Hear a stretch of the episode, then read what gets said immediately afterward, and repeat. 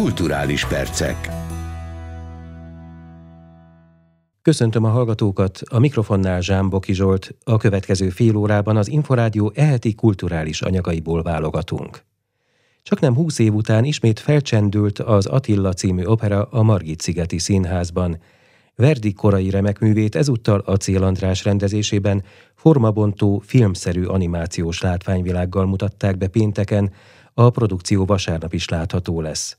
A címszerepet Bretz Gábor alakítja, a női főszerepet Odabella szólamát pedig a világhírű olasz szoprán Maria Agresta énekli.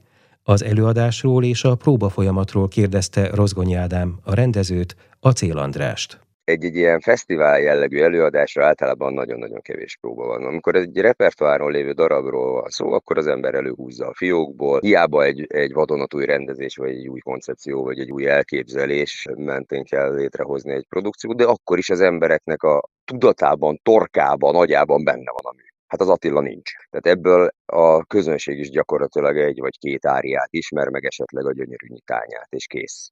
Miközben jobbnál jobb számok váltják egymást, és ami még nagyon érdekes a, a darabban, és ezért is nagyon sajnálom, hogy, hogy ilyen ritkán megy. Tulajdonképpen egy óra 50 perc nettó az egész, tehát olyan traviát a hosszúságú körülbelül, két felvonásban játszható, és most nagyon remélem, hogy az opera rajongók nem fognak ezért kiátkozni, amit mondok. Ebben egy gram üres járat nincs. Tehát az egészben van összesen két vagy három mondjuk, hogy lassúnak nevezhető ária, de azoknak is olyan érzelmi töltete van, hogy egy pillanatig nem érzi az ember azt, hogy, hogy, hogy most nagyon csúnya szót mondok, unalmas lenne, és különben meg sodor az egész. Tehát amilyen a Hun horda, amilyen az Attilának ez a hihetetlen vérmérséklete, olyan, olyan lett maga a darab is egy, egy hatalmas nagy förgeteg az egész, nagyon-nagyon izgalmas dolog. De hogy visszatérjek azért arra is, amit kérdezett, különleges helyzetben voltam. Egyrészt azért, mert a produkció ugye a Magyar Állami Operaház és a Margit-szigeti Színház kóprodukciójában jön létre,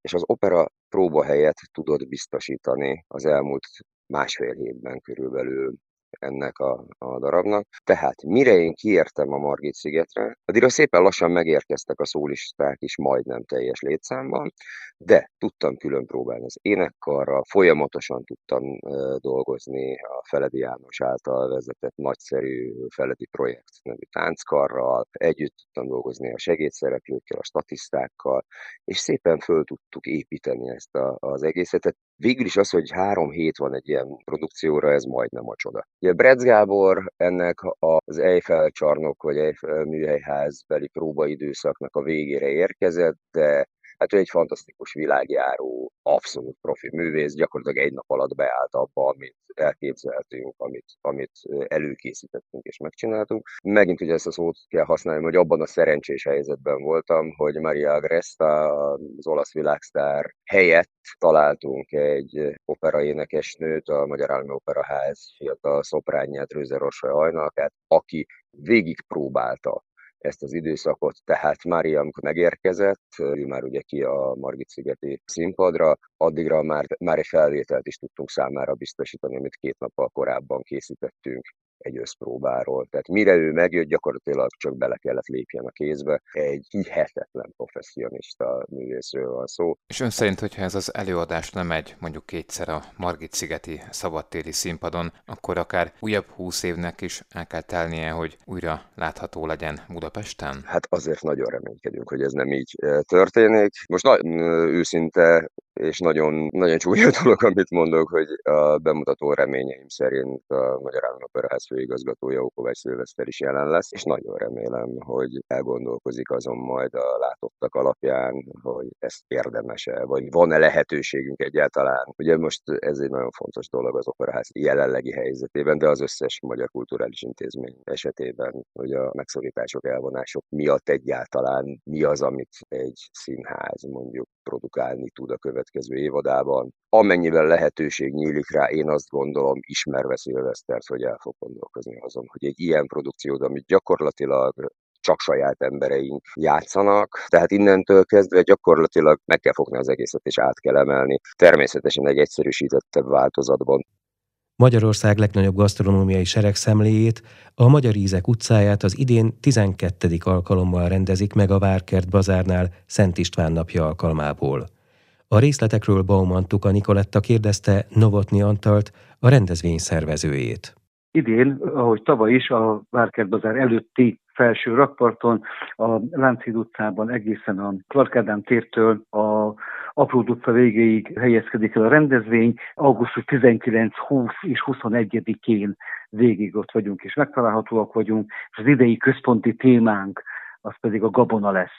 Eléggé aktuális ugye ez a téma, elő szeretném felhívni a látogatóink figyelmét, mennyiféle módon van jelen, és hányféle gabona van jelen a kultúránkban, és mennyi izgalmakat rejtez magába. Milyen étel és ital különlegességeket kóstolhatnak a rendezvényen a látogatók, és hány ember vesz részt ezek elkészítésében? Közel 200 kiállítónk van, hogy hány ember foglalkozik összesen, az ezer fölött van egyébként a résztvevőknek a száma, hiszen a kárpátaljai csapatban több mint 15-en jönnek a, a roma főzők is. Az én kedvenc projektem egyébként egyébként a fesztiválon, az az a szekció, ahol olyan autentikus, mi úgy hívjuk főzők, ugye főzőasszonyok, főző emberek jönnek a saját élőhelyükről, a saját lakóhelyükről hoznak egy-egy gasztronómiai gyöngyszemet, egy, egy kis ízelítőt, úgy, ahogy azt ők készítik, és ez elképesztő izgalmak vannak ebbe. A moldvai csángó nyisztortinka jön a húsos galuskájával, így hívják arra fel a szűrőleveles töltikét, Kárpátaljáról egy nagyon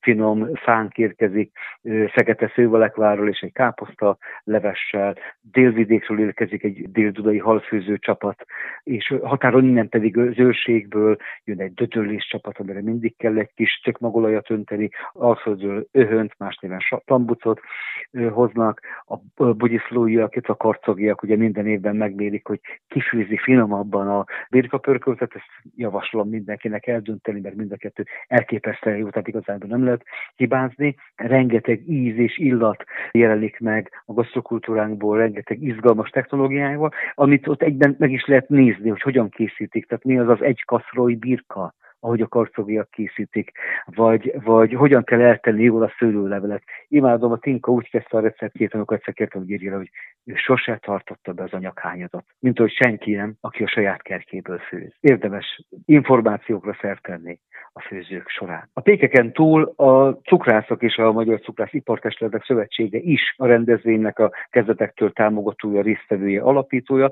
Ők minden évben elhozzák az ország tortáját, illetve az Egyszer Figyelem Alapítvány az ország cukormentes tortáját, ami gyakorlatilag itt debütál, és itt lehet először megkóstolni. Milyen egyéb programok várják még az érdeklődőket? Gondoltak-e a legkisebbekre is? Hogyne kiemel figyelmet szentelünk arra, hogy családostól érkezzenek, és azok, akik családostól jönnek és gyerekeket hoznak magukkal, azok a Várkert Bazár nagy termében, Halász Judit koncerttől, mindenféle izgalmas bábelőadáson keresztül nagyon sok színes programot találnak majd, úgyhogy igazán érdemes kilátogatni a rendezvényünkre.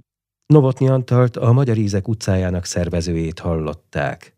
Az idén is számos programmal találkozhatnak az augusztus 20-ához kötődő Szent István napokon az érdeklődők, nagy Béla Ádámnak a programsorozat egyik nagykövete, Borbás Mária számolt be a részletekről tulajdonképpen nevezhetjük egy összművészeti és gasztrofesztiválnak is, ami négy napig zajlik, tulajdonképpen a Pest és a Budai belvárosban főként. Vörösmarty téren például Csárda Fesztivál lesz négy napig. Ez azt jelenti, hogy nem csak Magyarországról, hanem szinte az egész Kárpát-medencéből, a legkülönbözőbb helyekről jönnek az emblematikus csárdák, tulajdonképpen átpakolnak a Vörösmarty térre, és ez így olyan élményt nyújt, mint hogyha körbeutaznánk az országot.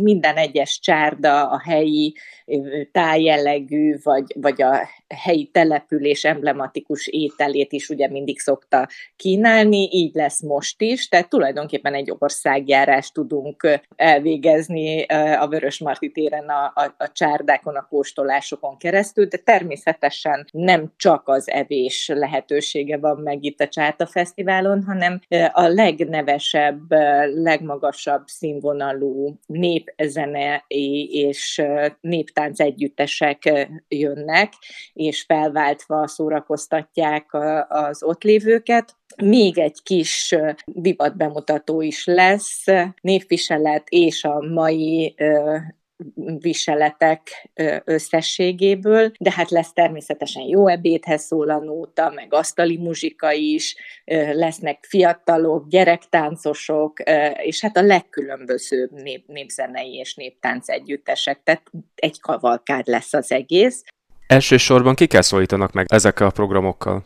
Én szerintem annyira sokszínű a program kínálat, hogy, hogy ott mindenki talál a kedvére valót. A legkülönbözőbb koncertek vannak, de hogyha egy idősebb korosztály szeretne egy zenei programot, operettet is talál, népzenét is talál, tehát végig kell nézni a kínálatot, írdatlan mennyiségű program, de a sportkedvelők szintén, akik csak a kóstolás miatt jönnek, nekik is óriási nagy a, a kínálat, tehát el kell kezdeni válogatni. Én szerintem nincs ilyen, hogy kinek a gyerekektől az idősekig, és ugye a szokásos módon 20-án a Szent István Bazilikában lesz a mise és a Szent Jobb körmenet, amit különösen nagyon szeretek, mert ugye a Szent Jobbot 1771-ben először Mária Terézia vitette Bécsbe, onnan Budapest és körbe a nagyvárosokba, tehát azért ez egy óriási nagy múltra tekint vissza a Szent Jobb körmenet, érdemes azon is részt venni. Borbás Máriát a Szent István napi programsorozat egyik nagykövetét hallották. A Szegedi Virágcukrászda és Kávéház hozzáadott cukor nélkül készült alkotása nyerte az idén a Magyarország cukormentes tortája versenyt, amelyet az Egy Csepp Figyelem Alapítvány a Magyar Cukrász Ipartestülettel együtt hirdetett meg.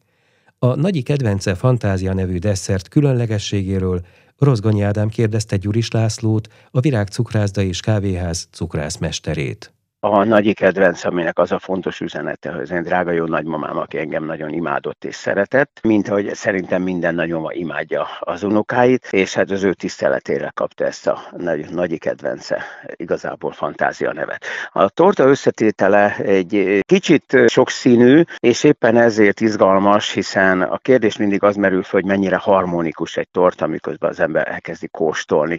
És hát nagyon sajnálom, hogy ön most ebbe a pozícióban nincs, hogy meg tudja kóstolni, javasolni. A fő összetevői pisztácia málna és a, a madártej busz, és hogyha ezeket részletekre bontjuk, akkor gyakorlatilag a pisztácia ropogós rész az pisztáciából gazdagon, pisztácia pasztából, egy kis fehér csokoládéból és mandulaolajjal készül el, ezzel van beállítva az a, az állaga, hogy szelhető legyen és legyen túl kemény. Természetesen úgy kihagyhatatlan a, a felvert, ami a köznyelven ugye piskóta. A piskóta nem tartalmaz hozzáadott gabonaféléket, hanem mandulalisztet és kókuszliszta fő meghatározója. Természetesen az édesítés az cukorhelyettesítőkkel történik, ez minden textúrában ez jelenik meg. A szirit és az eritrit mi megtalálható benne.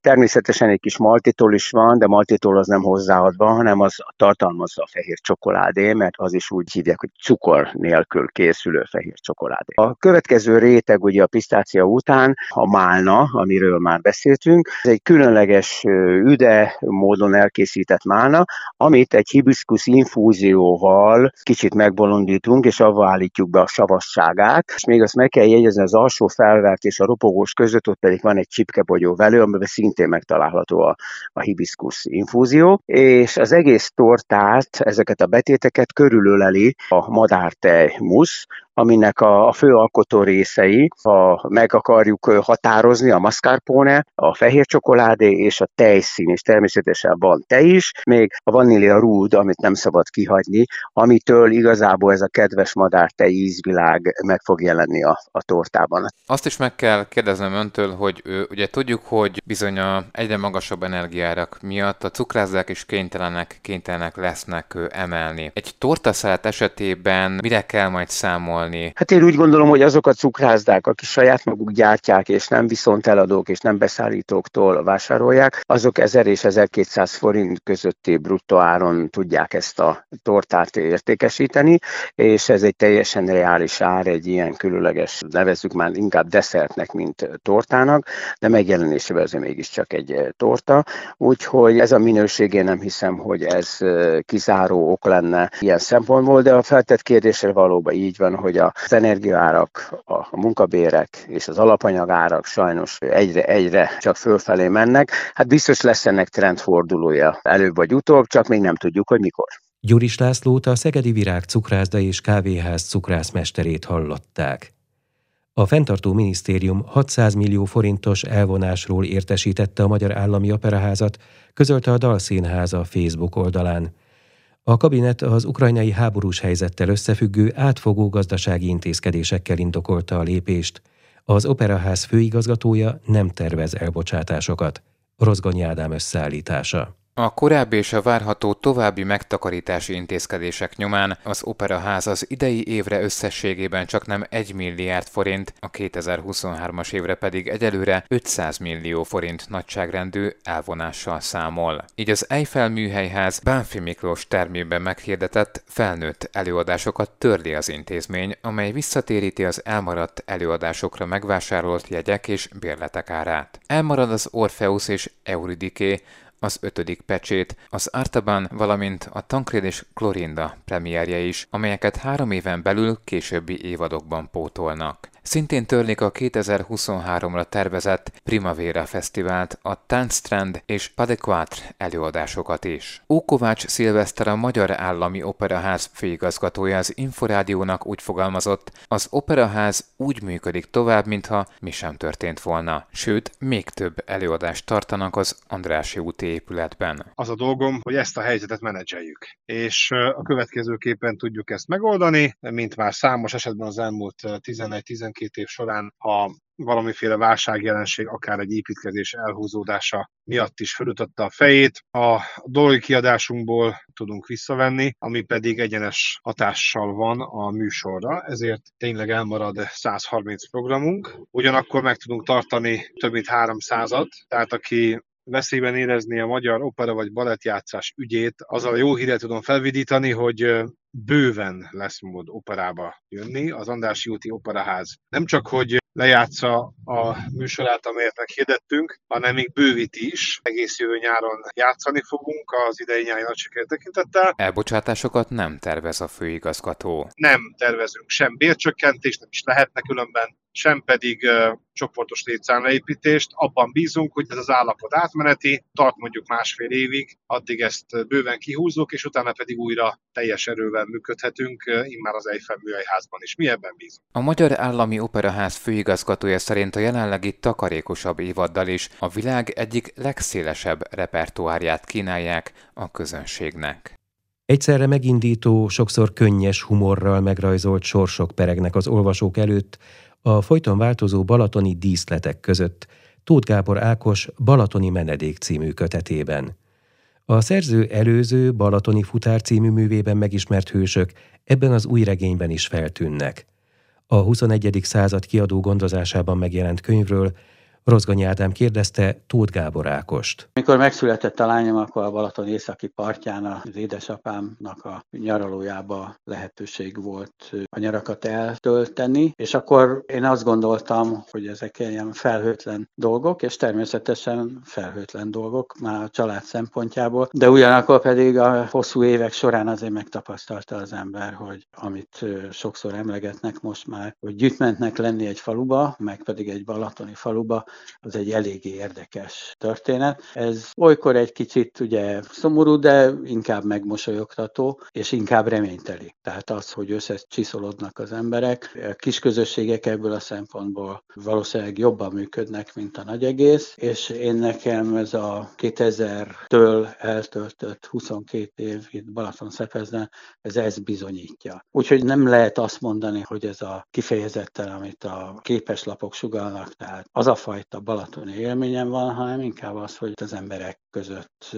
a helyi emberek között jól érzem magamat, és remélhetőleg ők meg, de nem, nem remélhetőleg, mert én tudom, hogy büszkék arra, hogy szerepelnek a könyveimben. És ha már a könyv, annak történetéről is kérdezném, és arról, hogy hogyan kapcsolódik egyébként az előző Balatoni Futár című regényhez. Van átfedés a történet és a megismert hősök között? Természetesen tudnék, azok a sorsok, amikről az imént beszéltem, és azok a helyzetek, azok egy, azok egy előző regény folyamban kerültek ugye megírásra. Ez volt ugye az Édesvízi Mediterrán, ami öt részt ért meg, és tulajdonképpen az volt benne a trüváj, hogy, hogy egy, egy külföldi magyarnak a szemszögéből lett előadva az a világ, amelyikkel itt találkozott. És amikor ez a sorozat befejeződött, akkor ugye kérdés az, az volt, hogy hogyan tovább. És akkor megszületett ugye a Balatoni futár. A Balatoni futár az abból az apropóból született egyébként, amiből mostanában szerintem sok könyv, hogy a Balaton a Covid idején ugye egy menekülési hely volt. Tehát egy, és általában véve azt gondolom, hogy, hogy aki tehette, aki volt olyan szerencsés, az ugye a nagy történések és a nagyobb gócpontok közeléből ugye vidékre költözött, és én, aki azért életvitelszerűen is, tehát mondjuk télen Balatonfüreden élek, és nyáron pedig Balatonszepezden, tehát én is azt tapasztaltam, hogy, hogy elég nagy volt a roham. És ez, amiről szintén az előbb ugye említést tettem, tehát ez azért a helyieknek a tűrőképességét kikezdi érthető módon. Na most utána néztem, és hát az a helyzet, hogy, hogy ez a történelem folyamán ez, ez nagyon sokszor megismétlődött, ez nem egy nagy felfedezés, de a 48-as szabadságháború után 49-50-ben a valami fantasztikus, hogy olyan szálláskiadási mutatókat tudtak felmutatni a Balaton mellett, és ez valahogy kíváncsivá tett, hogy, hogy hogy lehet tényleg a nagy történelmi fordulatokat és, és eseményeket ugye ilyen módon átélni. Tulajdonképpen a futár az, az, az ebből a gondolatból született, hogy egy pesti újságíró a millennium évébe elkerül Balatonfüredre. És ennek egy, egyértelműen a folytatása ugye a Balaton menedék, ami végül is ugye 96-tól egészen 1942-ig követi ennek a családnak a sorsát. Tóth Gábor Ákos beszélt Balatoni Menedék című regényéről. Az elmúlt csak nem fél órában az Inforádió eheti kulturális anyagaiból hallottak válogatást. A kulturális rovat vezetője Kocsonya Zoltán, a felelős szerkesztő Illis László, valamint a szerkesztő Rozgonyi Ádám nevében is köszönöm figyelmüket, Zsámboki Zsoltot hallották. A kulturális perceket hallották.